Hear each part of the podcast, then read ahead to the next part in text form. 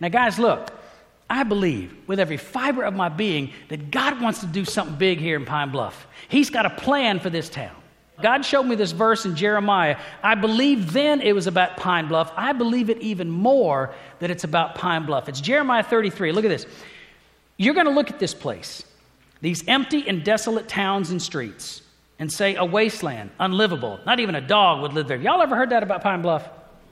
But the time is coming when you're going to hear laughter, when you're going to hear celebration, when you're going to have marriage festivities, people exclaiming, Thank God of the angel armies, He is so good. His love never quits as they bring thank offerings into God's temple. I'm going to, guess what God says? I'm going to restore everything that was lost in this land. I will make everything good as new. I, God, say so. Amen. I believed it then. I believe it more strongly now. God has a plan for Pine Bluff. He wants his city back. He is on the move in this town today. But let me tell you something, I want you to understand this very clearly. God is on the move, but you are the hands and feet through whom he will make these moves. You, may, you, you've got to get this. You've got to understand, y'all praying for God to move in Pine Bluff, and God's saying, I'm trying to move through you.